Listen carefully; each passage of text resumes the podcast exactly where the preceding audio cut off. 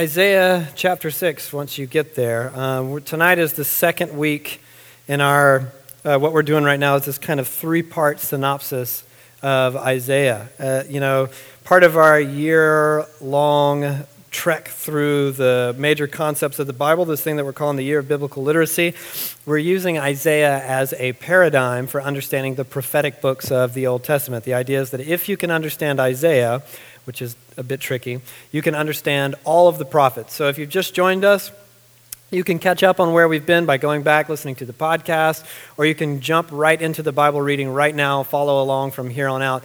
Uh, the Bible reading for this coming week is going to be Hosea eleven through Micah four, and then you're going to do Psalm one twenty-four through Psalm one thirty, and then you, man, what a slew of little videos you get from the Bible Project this week. Joel, Amos, Obadiah, Jonah, and Micah, all from our friends at the Bible Project down, or yeah, down technically, down in Portland. Um, wonderful, tremendously helpful stuff. So if If you haven't done anything this year yet, please don't feel intimidated. Just go ahead and join us right now. Now, if you happened to be here last week, you remember that this uh, the the book we call Isaiah is kind of framed by a pivotal moment set within the, the larger story of the Scriptures, the, the meta-narrative, if you will. So a long time ago, God crafted a good world. He established humanity as his own partners in ruling over the planet. Uh, the idea was that they would reflect and represent God's goodness and God's kingship to the world. They, uh, God's co-laborers, however, uh, reject God as king, and they send the human project into abrupt decline. So unwilling to scrap Uh, both humanity and the originally good world that they inhabit, God devises this strategy to go about rescuing the world. And the rescue plan comes by way of a group of people called Israel. But one problem becomes increasingly clear as the story unfolds. Israel continues to fail at her appointed task to partner with God in saving the world. By the time we get to Isaiah, things have gotten pretty dang bad. Uh, the kingdom is divided. Much of the kingdom has renounced God outright. What's left is in a state of moral and cultural collapse. So God is poised to judge Israel by sending them out of their home, in a sense, and into exile. And Isaiah the prophet is God's last-ditch effort to sort of pump the brakes on Israel as she speeds toward a concrete wall. But really, The, the ebb and flow of Israel's successes and failures and the, the threat of judgment and the promise of hope, it all starts to feel like polishing the brass on the Titanic. You know, you're thinking, how long can we keep this thing up? How long will Israel act as a rescuing agent that continually fails at her task? How can Israel partner with God in redeeming the cosmos if Israel herself is in need of saving? And Isaiah has some of the Scripture's most profound things to say about this problem, but accessing it is sort of complicated. You know, last week we talked about the often confusing tendency of the prophets to, to bundle their terse, manic little collections of uh, oracles, we called them, um, and then the author just indexes them in rapid succession, often with no introduction whatsoever. So to track with Isaiah, you can parse the entire book. This is one of the most helpful things I've ever learned about the prophets. You can parse the entire book of Isaiah into three distinct categories. The first is, oh, that, that looks just awful, doesn't it? Hey, I bet Jameson can, he's had to fix that for me before. Watch this. I can keep this up. Oh, there it is. Thanks, Jameson. Um, covenant failure, covenant judgment, and covenant futures. Future. So Israel was locked in a marriage-like union with Yahweh, and she is unfaithful as a bride to Yahweh. For such a profound and tragic breach of covenant, Isaiah details the dire consequences, and that's where you get the judgment piece. But though Israel has broken the covenant, God will remain faithful. Judgment's never the end of the story, and hope is on the horizon. So not only can the entire entirety of Isaiah be divided neatly amongst these three categories, every single prophetic book can be organized accordingly. And what I'd like to do tonight is to draw two great themes from Isaiah, each of them often Uh, I think, misunderstood, if I may, and tragically so, because their implications on the whole of Scripture are incredible. The first theme is holiness, and the second theme is atonement. So with that in mind, let's get to the text. Are you guys ready? You've had quite some time now to turn to Isaiah six. How hard can it be? There's a table of contents and everything. So Isaiah six, one, if you guys are there, let's read beginning with the first verse. In the year that King Uzziah died, I saw the Lord, high and exalted, seated on a throne, and the train of his robe filled the temple. Above him were seraphim, each with six wings. With two wings they covered their faces, with two they covered their feet, and with two they were flying. And they were calling to one another, Holy, holy, holy is the Lord Almighty. The whole earth is full of his glory. At the sound of their voices, the doorposts and thresholds shook, and the temple was filled with smoke. Woe to me, Isaiah cried. I am ruined. I am a man of unclean lips, and I live among a people of unclean lips, and my eyes have seen the King, the Lord Almighty. Now, this is uh, sort of fascinating, because at this point in the story, Isaiah is a self-proclaimed bad guy. And here he experiences an incredible vision that places him not only in the temple, but in the immediate vicinity of God's presence. And he's surrounded by these, you know, psychedelic-sounding creatures that, let's be completely honest, they seem to have too many wings, to be quite frank. I mean, who needs six wings? Every time I read that, it's like, man, that's excessive. But uh, I was, uh, I've told you guys before about the way that I've indoctrinated uh, my son to love dinosaurs. And the other day, we were thumbing through Princeton's Field Guide to Dinosaurs and Paleontological Discoveries, you know. And uh, we came across this four-winged specimen called a Microraptor. And I was like, that ain't right. Uh, it's got too many wings, you know. The no one told the Microraptor about subtlety. What? What's? What? What do you need more than whatever? Anyway, I thought that that was an excellent connection. Apparently, you guys disagree. it's it's it's no stretch of the imagination to assume that even without the excessive wings, this might have been an unsettling scene in which to suddenly discover oneself. So he's in God's presence. He's surrounded by these things called seraphim, and the temple is shaking, and there's smoke, and the whole deal. And Isaiah's reaction is, you know, terror. He says, I'm done for. Um, but if you stop and, and actually posit the question, why is that? Uh, the short answer is that it isn't just that Isaiah's afraid of, you know, the, the incredible scene in front of him. It has to do with this concept called holiness. Now, it, it, I think it nearly goes without saying that words like holy and holiness belong to, you know, the genre of terms known by nearly everyone and understood by very few folks, myself included. In fact, I suspect that many of us, our comprehension of the idea of holiness has been sort of swept uh, uh, into the bag of synonyms for something like morality, you know, upright morality. We, we think of holiness as sort of an ethical thing. Um, someone is holy when they're moral or they're righteous, and thus, you know, God is holy, so we ought to work to be holy in the same way. But in the Scriptures, God's holiness is more a bit more complicated. It's more aptly understood to be a way of describing God as the powerful creative force behind the construction of the universe, and only God assumes such a mantle. So as such, God is altogether unique in the universe, or you could say God is altogether holy in all the universe. Some scholars uh, propose this helpful way of understanding holiness as uh, imagining the Earth's sun. You know, it's altogether unique in our solar system. The sun is a, a powerful source of life for planet Earth, and it is thus holy. Now, I don't know how many astronomy buffs there are in the uh, house this evening, but I'm told that uh, the more one inches closer to the sun, the, the more vulnerable one becomes to the sun's unique power. Um, and in that case, the very aspects that designate the sun's holiness, its, its uniqueness, its life-giving power, those very good things suddenly become very dangerous. So in his vision, Isaiah understands God's holy presence in the same exact way. Isaiah, as someone who's impure or uh, unprepared to endure the incredible power of God's presence, suspects that he's going to be annihilated by God's presence. It's like inching closer to the sun, and he shouldn't be there. And it's not because God's presence is this awful, destructive force, but because it's so good, and he's so unfit to endure it. And Isaiah, you know, he's an Israelite. He knows the story of Moses, in which, confronted by this shrub that's lit up on fire, Moses has to take off his shoes and cover his face, and he's warned not to come any closer. And Isaiah, of course, he knows the systems and the structures for uh, Israel's temple. And at the center of the temple dwelled God's holy presence. And to enter into such a place as an impure person, and we'll talk more about that in just a second, seemed to mean certain destruction. In fact, some priests would have a rope tied around their legs so that if they dropped dead while they were in the Holy of Holies, someone could, you know, bring them on out there. It's like, that, that must be a bummer of a job. Um, Israel had had established very thorough procedures, or they were they were established by God, rather, to move from a state of impurity to one of purity.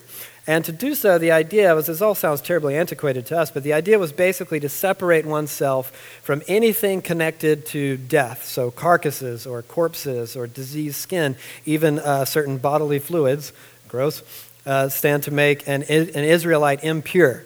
And a state of impurity like this, it wasn't necessarily a sinful thing, like someone had done something wrong because they touched a dead animal, um, but it did mean that waltzing into the temple with, you know, the uh, the impurity cooties or whatever they called them was, it was a dangerous thing. So now imagine this. In his vision, Isaiah finds himself, he's he's ritually impure in this sense, and he's right there in the hot spot of, of God's holy presence. So he says, I'm ruined. But then something even stranger happens. Read on in verse six. Then one of the seraphim flew to me with a live coal in his hand, which he had taken with tongs from the altar. With it, he touched my mouth and said, see, this has touched your lips. Your guilt is taken away and your sin atoned for.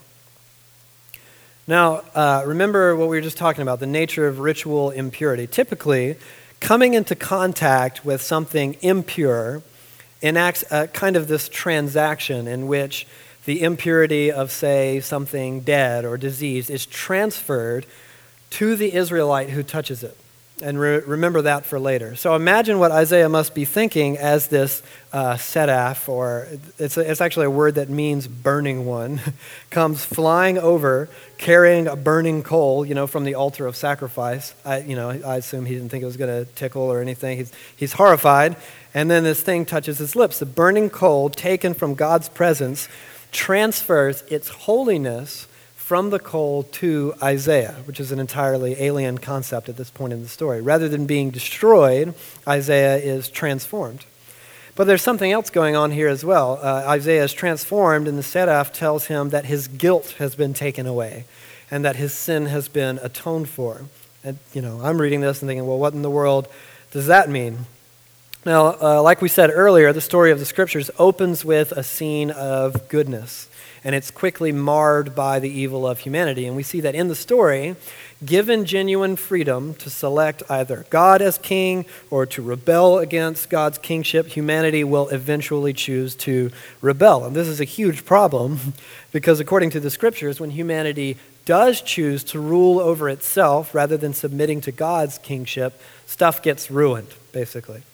If I, after tonight's gathering, had concluded, I mingled about the sanctuary and I just started telling folks things about uh, Eric, who is just standing right here singing the way, the lovely way that Eric does. Uh, if I just started to go about saying things about him that were completely untrue, you know, hey guys, Eric's a criminal, or, uh, you know, he's always drunk, or, you know, th- that, that voice that you were hearing earlier, it's not even his voice, it's being piped in from, you know, up there, or whatever it might be. Um, then I would, by my lies, create a direct injustice against Eric. I've upset peace and honesty, and something is owed to rectify the injustice, the start of which might be the work that I would have to do going around saying um, I'd actually lied. Those things that I said weren't true. But of course, by the time that I've done all that, the injustice is already way ahead of me. Now my relationship with Eric is tarnished. There's an inevitable dimension of broken trust and personal injury. Why in the world would you do that? And why did you say things about me that weren't true? Um, and it won't simply vanish when I've confessed my misdeed and I've gone about to reverse it. No matter how gracious and forgiving Eric is, there's a certain amount of um, corruption that's taken place in our emotional connection as friends. And for this further permeation of injustice, something else is owed as well. Cornelius Plantinga says it this way. In the Bible, Shalom means universal flourishing. It means wholeness and delight, a rich state of affairs in which natural needs are satisfied and natural gifts are fruitfully employed, a state of affairs that inspires joyful wonder as its creator and savior opens doors and welcomes the creatures in whom he delights. Shalom, in other words, is the way things ought to be. God hates sin, not just because it violates his law, but more substantively because it violates shalom, because it breaks the peace, because it interferes with the way things are supposed to be. In the same book, he goes on to describe sin as the vandalism of shalom. And shifting the responsibility uh, for eradicating evil from us to God does us no good either, because if God were to eradicate evil in this particular paradigm, he would need to start with me. After all, I'm the evildoer. And then uh, I assume he would then move swiftly to Eric, who, though he seems mild-mannered enough on stage and quite pleasant, I'm sure he's been guilty of a misstep or two himself. I haven't seen them, but they must exist. So uh, imagine these direct deeds of injustice and their pervasive residual effects as an infinitely complex worldwide tangle of evil to which all human beings have contributed. And as the story of the scriptures unfolds, we're confronted with a God who's committed to not only rid the world of evil, but to do so without destroying humanity. And you're thinking, well, how the heck will he do that? And early on in the story, we're introduced to this bizarre idea of animal sacrifice, bizarre to us anyway. In the ancient world, sacrifice was something of a, a universal practice. You know, if you hop in your DeLorean and you travel to ancient Greece or to Rome or, or to China or to uh, even the Americas, to the ancient, you know, the Incans or the Aztecs, you'll find that the powerful empires of the ancient worlds and even the nomadic poor tribes of the ancient world all practiced animal sacrifice. But um it seems terribly strange to us, but to the Israelites, it was this powerful symbol because Israel understood that life was a gift. And Israel, after all, was called to rule and reign over the world as stewards of God's resources. They were responsible for the land, for the plants and the animals, and to take care of these things. Humanity wasn't even allowed to kill animals for food until after the flood, not in the garden, not after the fall, but until after the flood. And even then with very specific restrictions. So whether human or animal, to the Israelites, life was a sacred thing. And most of us don't think of life this way. We buy food without any thought of where it came from or how it got to our dinner plate. We often think of food as like a product that we've, you know, earned with our paycheck. It's, it's nothing more than a commodity. But in actuality, we're ingesting life from outside of ourselves, whether that's, you know, animal or, or vegetable. And this isn't some hippie rhetoric. I realize how it sounds, but the scriptures are abundantly clear about God's concern for the sanctity and respect and uh, and, and and acknowledgement of the sanctity and respect of life from Genesis one on throughout the story of the scriptures. And when we fail to recognize that we receive out of the gracious abundance of God's good world, we eventually kind of disconnect from that process. And since many of us already have become disconnected from the process of, say, how food gets to us, a lack of gratitude often follows. Uh, in fact, an organization called the, um, the, the World Resource Institute suspects that a third of all the food produced worldwide gets lost or wasted. Um, so many of us, you know, myself and absolutely included, look at the scripture's depiction of animal sacrifice and, uh, and think of it as this uh, primitive, barbaric sort of custom. But I wonder if, if a visitor from the ancient world were to observe our, you know, our factory farms filled with abuse and agony and, and the trash cans that are overflowing with the half-eaten hamburgers that the factory farms cranked out, I wonder if that ancient visitor might say, man, you guys are the primitive culture, the barbaric culture. You're the ones who have lost all respect for life and any sense of gratitude for life given.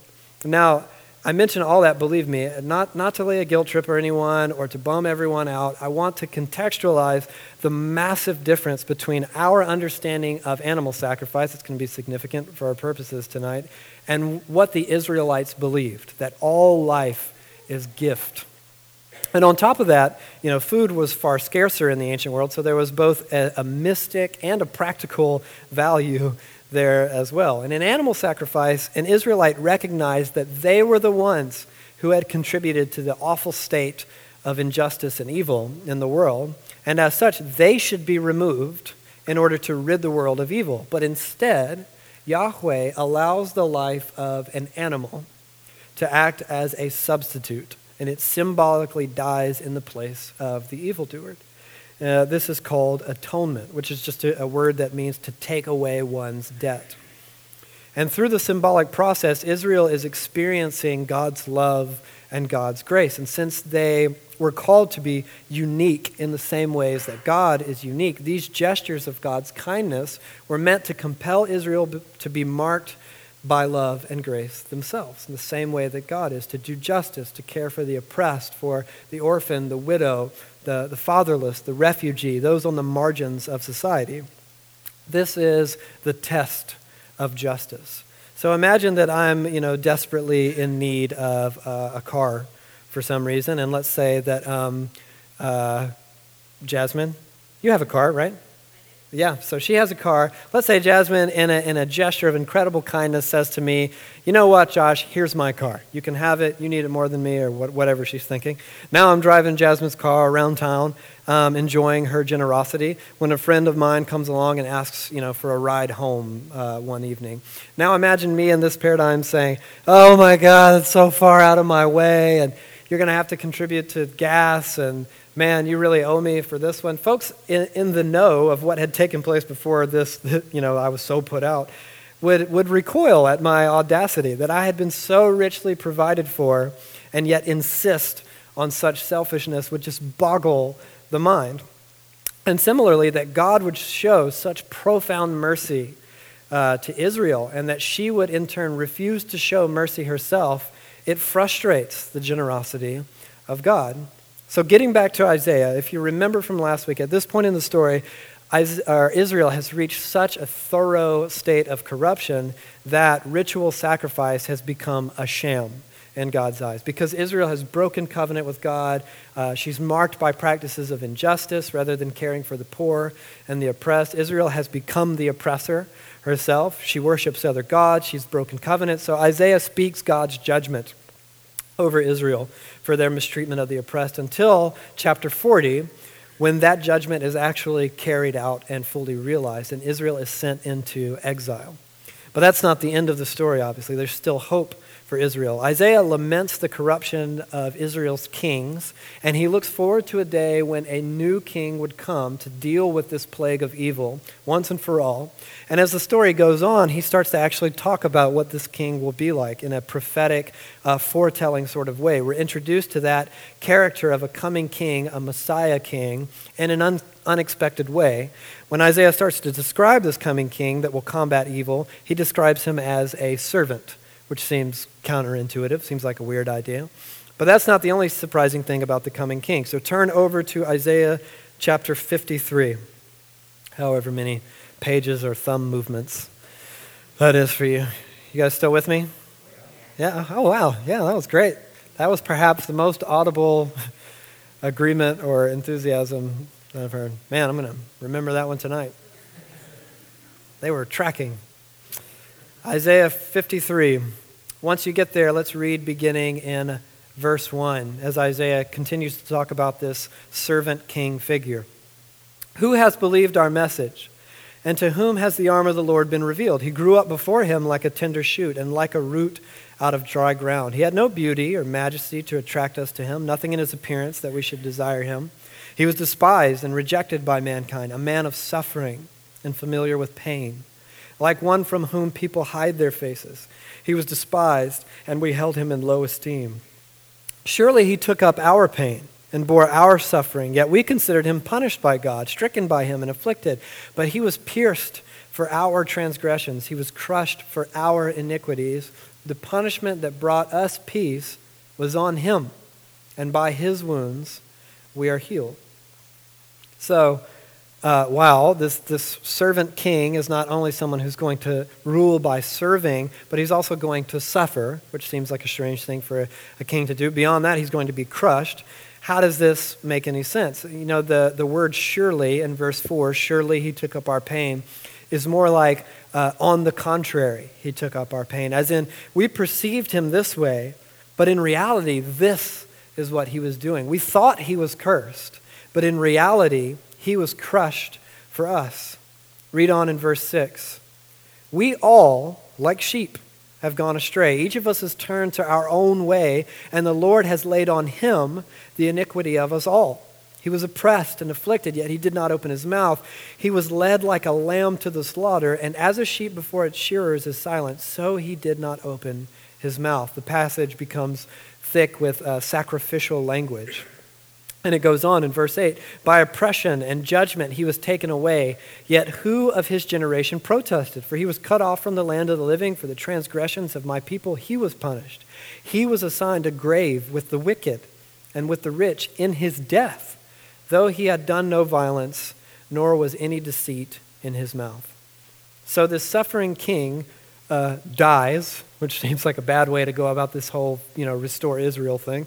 He's crushed. He goes to the grave, um, and then in verse ten, check this out. Yet it was the Lord's will to crush him, cause him to suffer, and though the Lord makes his life an offering for sin, he will see his offspring and prolong his days. And the will of the Lord will prosper in his hand. After he has suffered, he will see the light of life and be satisfied.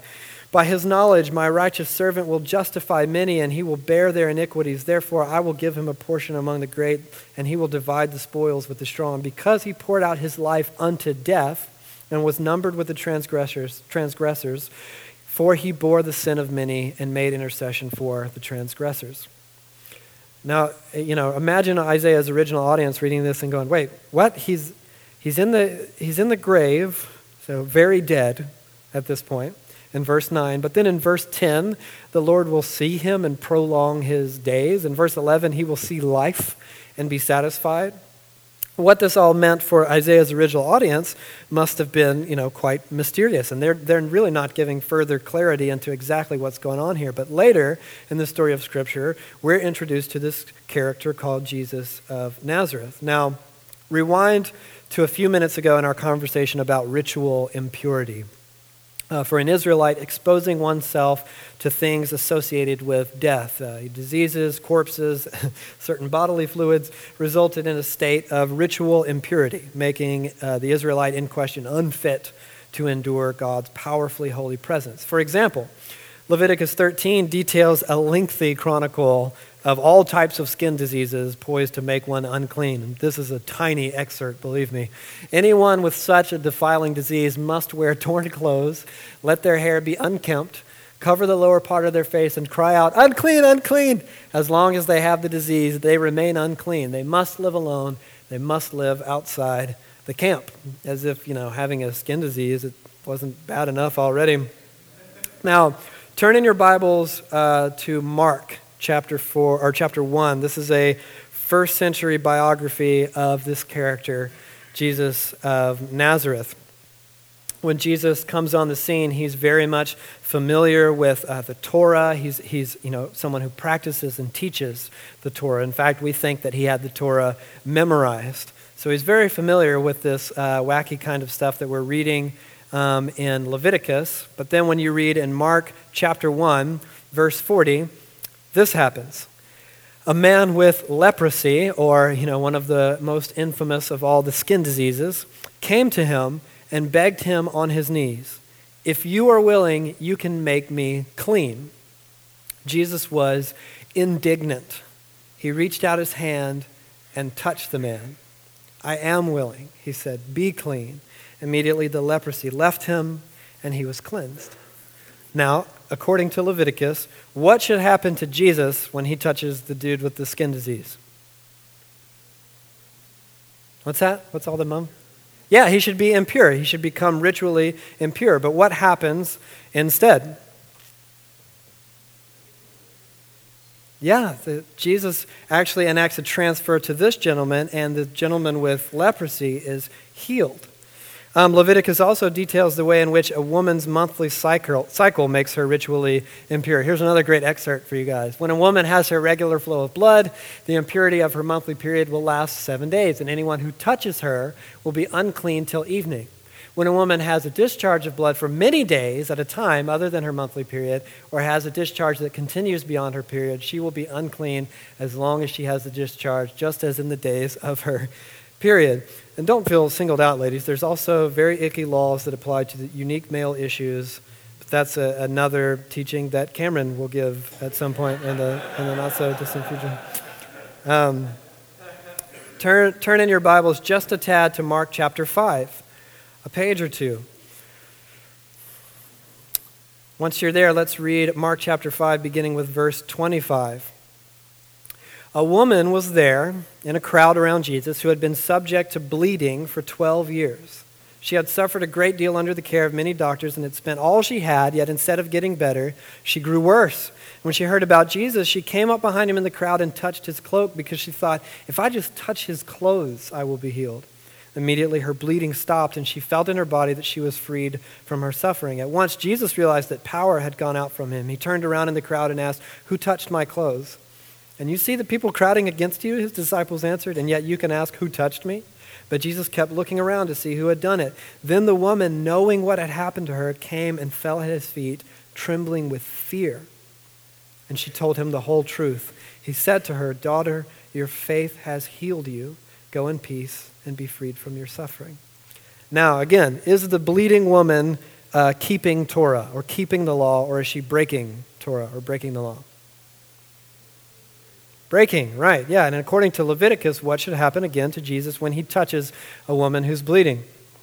He should be impure, and instead, the woman is healed. One more example from Numbers nineteen. This one's pretty cut and dry. Whoever touches a human corpse will be unclean for seven days. Try to avoid that one if you can.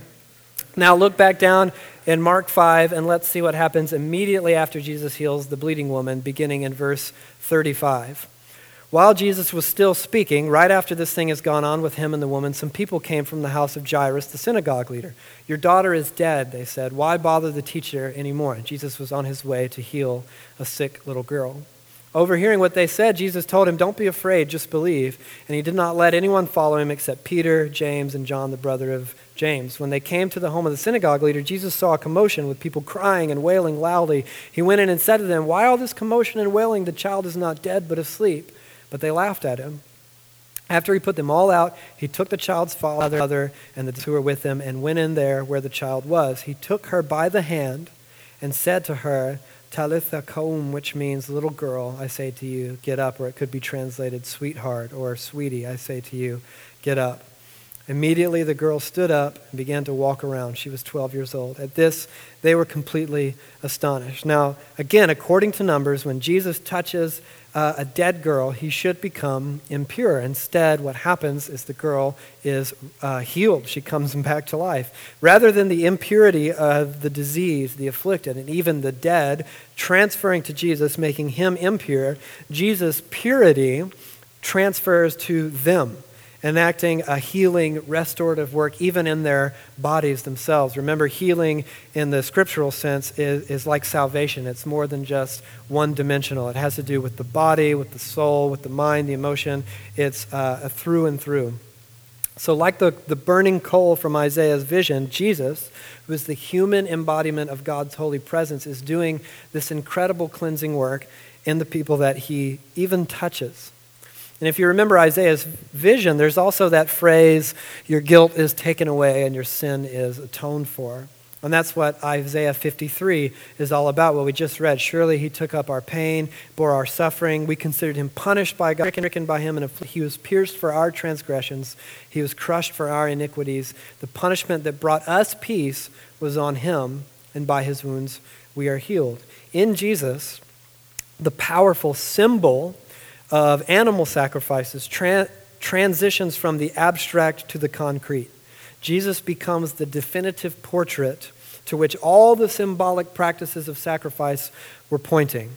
No longer a symbol, the sacrifice of Jesus reveals to us God's maintained willingness to display both justice and mercy, but in a way so profoundly beautiful that it absolutely boggles the mind. The sacrifice of Jesus reveals the unbelievable heart of God, a God who would rather allow himself to be destroyed by evil than to destroy evildoers. In theology, the, the concept of atonement is a is a complicated thing.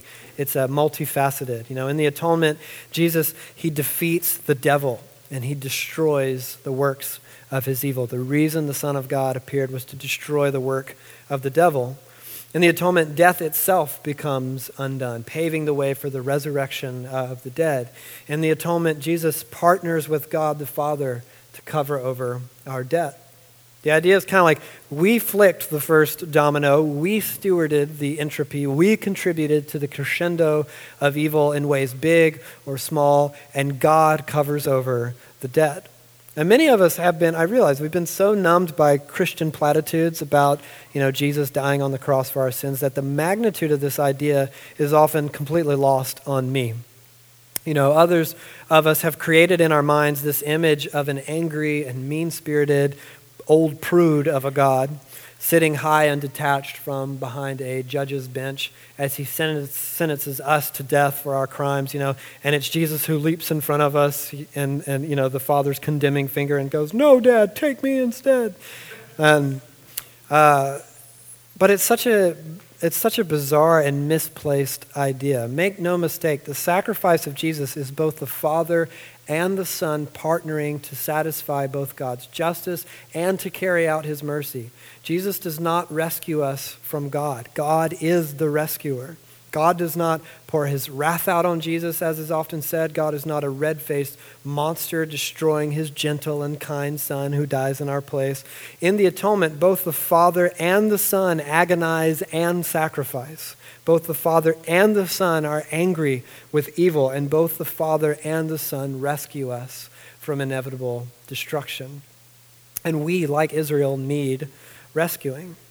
You know, I recently navigated, uh, I think to the best of my abilities, I could be wrong, the painful splintering of a very old uh, friendship. And some direct things were done that, that brought about wounding and mistrust. But then these simple things began to ripple. And the environment of the relationship was rapidly decimated, like like a you know a, a, a pin drop of black dye in a clear glass of water. And there's this lingering sense that things have been done, both directly and indirectly, and someone has to do something about it. There are debts owed, there are wrongs that are crying out for restitution, and they echo back with heartache and with remorse. And I was talking to my wife, Abby, about it the other day, and the realization began to sink in that even though we're paying, we're praying for the redemption of this relationship, there now lingers this disruption in the air. Reconciling won't be like flicking on a switch if it happens in this age at all. And it's really not uh, up to me entirely. The disruption of shalom comes at a horrible cost that soaks into the fabric of life like an awful dark stain. The shattering of relationships, the corruption of trust, the long-term wounding of emotional health. And, and you know, what about broken marriages? What about ab- addiction and abuse? What about absenteeism and infidelity? What about deception and betrayal and violence and hatred, darkness and despair? We create a whirlpool of ugliness that goes billowing like this awful black tsunami over the terrain of our lives, and our world sweeps us up in its relentless current, and we need rescuing. And one interesting, often misunderstood dimension of the animal sacrifice system was that an animal sacrifice wasn't a means of earning God's favor. Like you pay for this and then you you you know you've paid for God's favor. It's a way to enter God's pre-existent favor. The idea was that you're clearing away any and all obstacles that inhibit God's presence and proximity that longs for you at all times. Sacrifice wasn't the method by which Israel cleaned themselves up in order to meet with God, but rather God's method of cleansing Israel that they might be welcomed before him. In Isaiah's vision, the burning coal doesn't cleanse Isaiah so that God can tolerate Isaiah's presence. It's the reverse. God is cleansing Isaiah so that Isaiah can tolerate God's presence. And often I've heard people go on about this nonsense, you know, a holy God cannot tolerate sin in his presence. But if you think back to the to our metaphor about the sun as something holy, like God's presence, it's an, it's an analogy. It breaks down after a while. The one big difference is that unlike the Son, we were intended to live close to God, to live with Him. And though God is unique in all the world, the powerful creative force behind the construction of the universe, though God is pure, without any trace of evil or injustice, this very same God willingly steeps His hands in that swirling, rotten chaos that we've made out of the world. Not to destroy it, but to rescue it. And rather than being tainted by all that awful, all that awful is redeemed by God. And this is the very thing that Isaiah is calling Israel to remember. God has called us to do justice the way He does justice, to act as agents of love and mercy, just as God Himself is loving and merciful. This is how we represent God's character to the world, by acting justly and mercifully. God calls us to this really high standard of justice and mercy, and He says, come and do the same. You know, to, to quote Catholic radical Dorothy Day, I really only love God as much as the person I love the least. And I don't I don't know where this finds you guys this evening. For some of you, you know, maybe the resonance here is in the reality of God's outrageously merciful and kind character. And maybe what you need tonight is God's Spirit reminding you of King Jesus as He runs to those on the margins of society, the truly messed up, to touch them.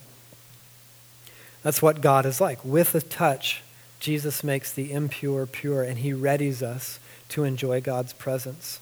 Not because God can't stand to be around us, but because God wants us back. For others of you, maybe, you know, we're being reminded that uh, we are called to do justice, to live as agents of God's mercy and love. As the prophet rails against a people who have grown numb to the cries of the orphan and the widow and the refugee, the poor, the oppressed, the so-called worthless person on the margins of society. Maybe tonight God's Spirit is compelling a lot of us, I think, to think beyond the, the very low ceiling of our often selfish disposition. That rather than look to the evil and injustice and the suffering in the world and ask, you know, the age-old question, why doesn't God do something about all this? Instead, we might recognize God has done something about this. He has cleansed us. He has shown us mercy. And He has called us to do the same thing.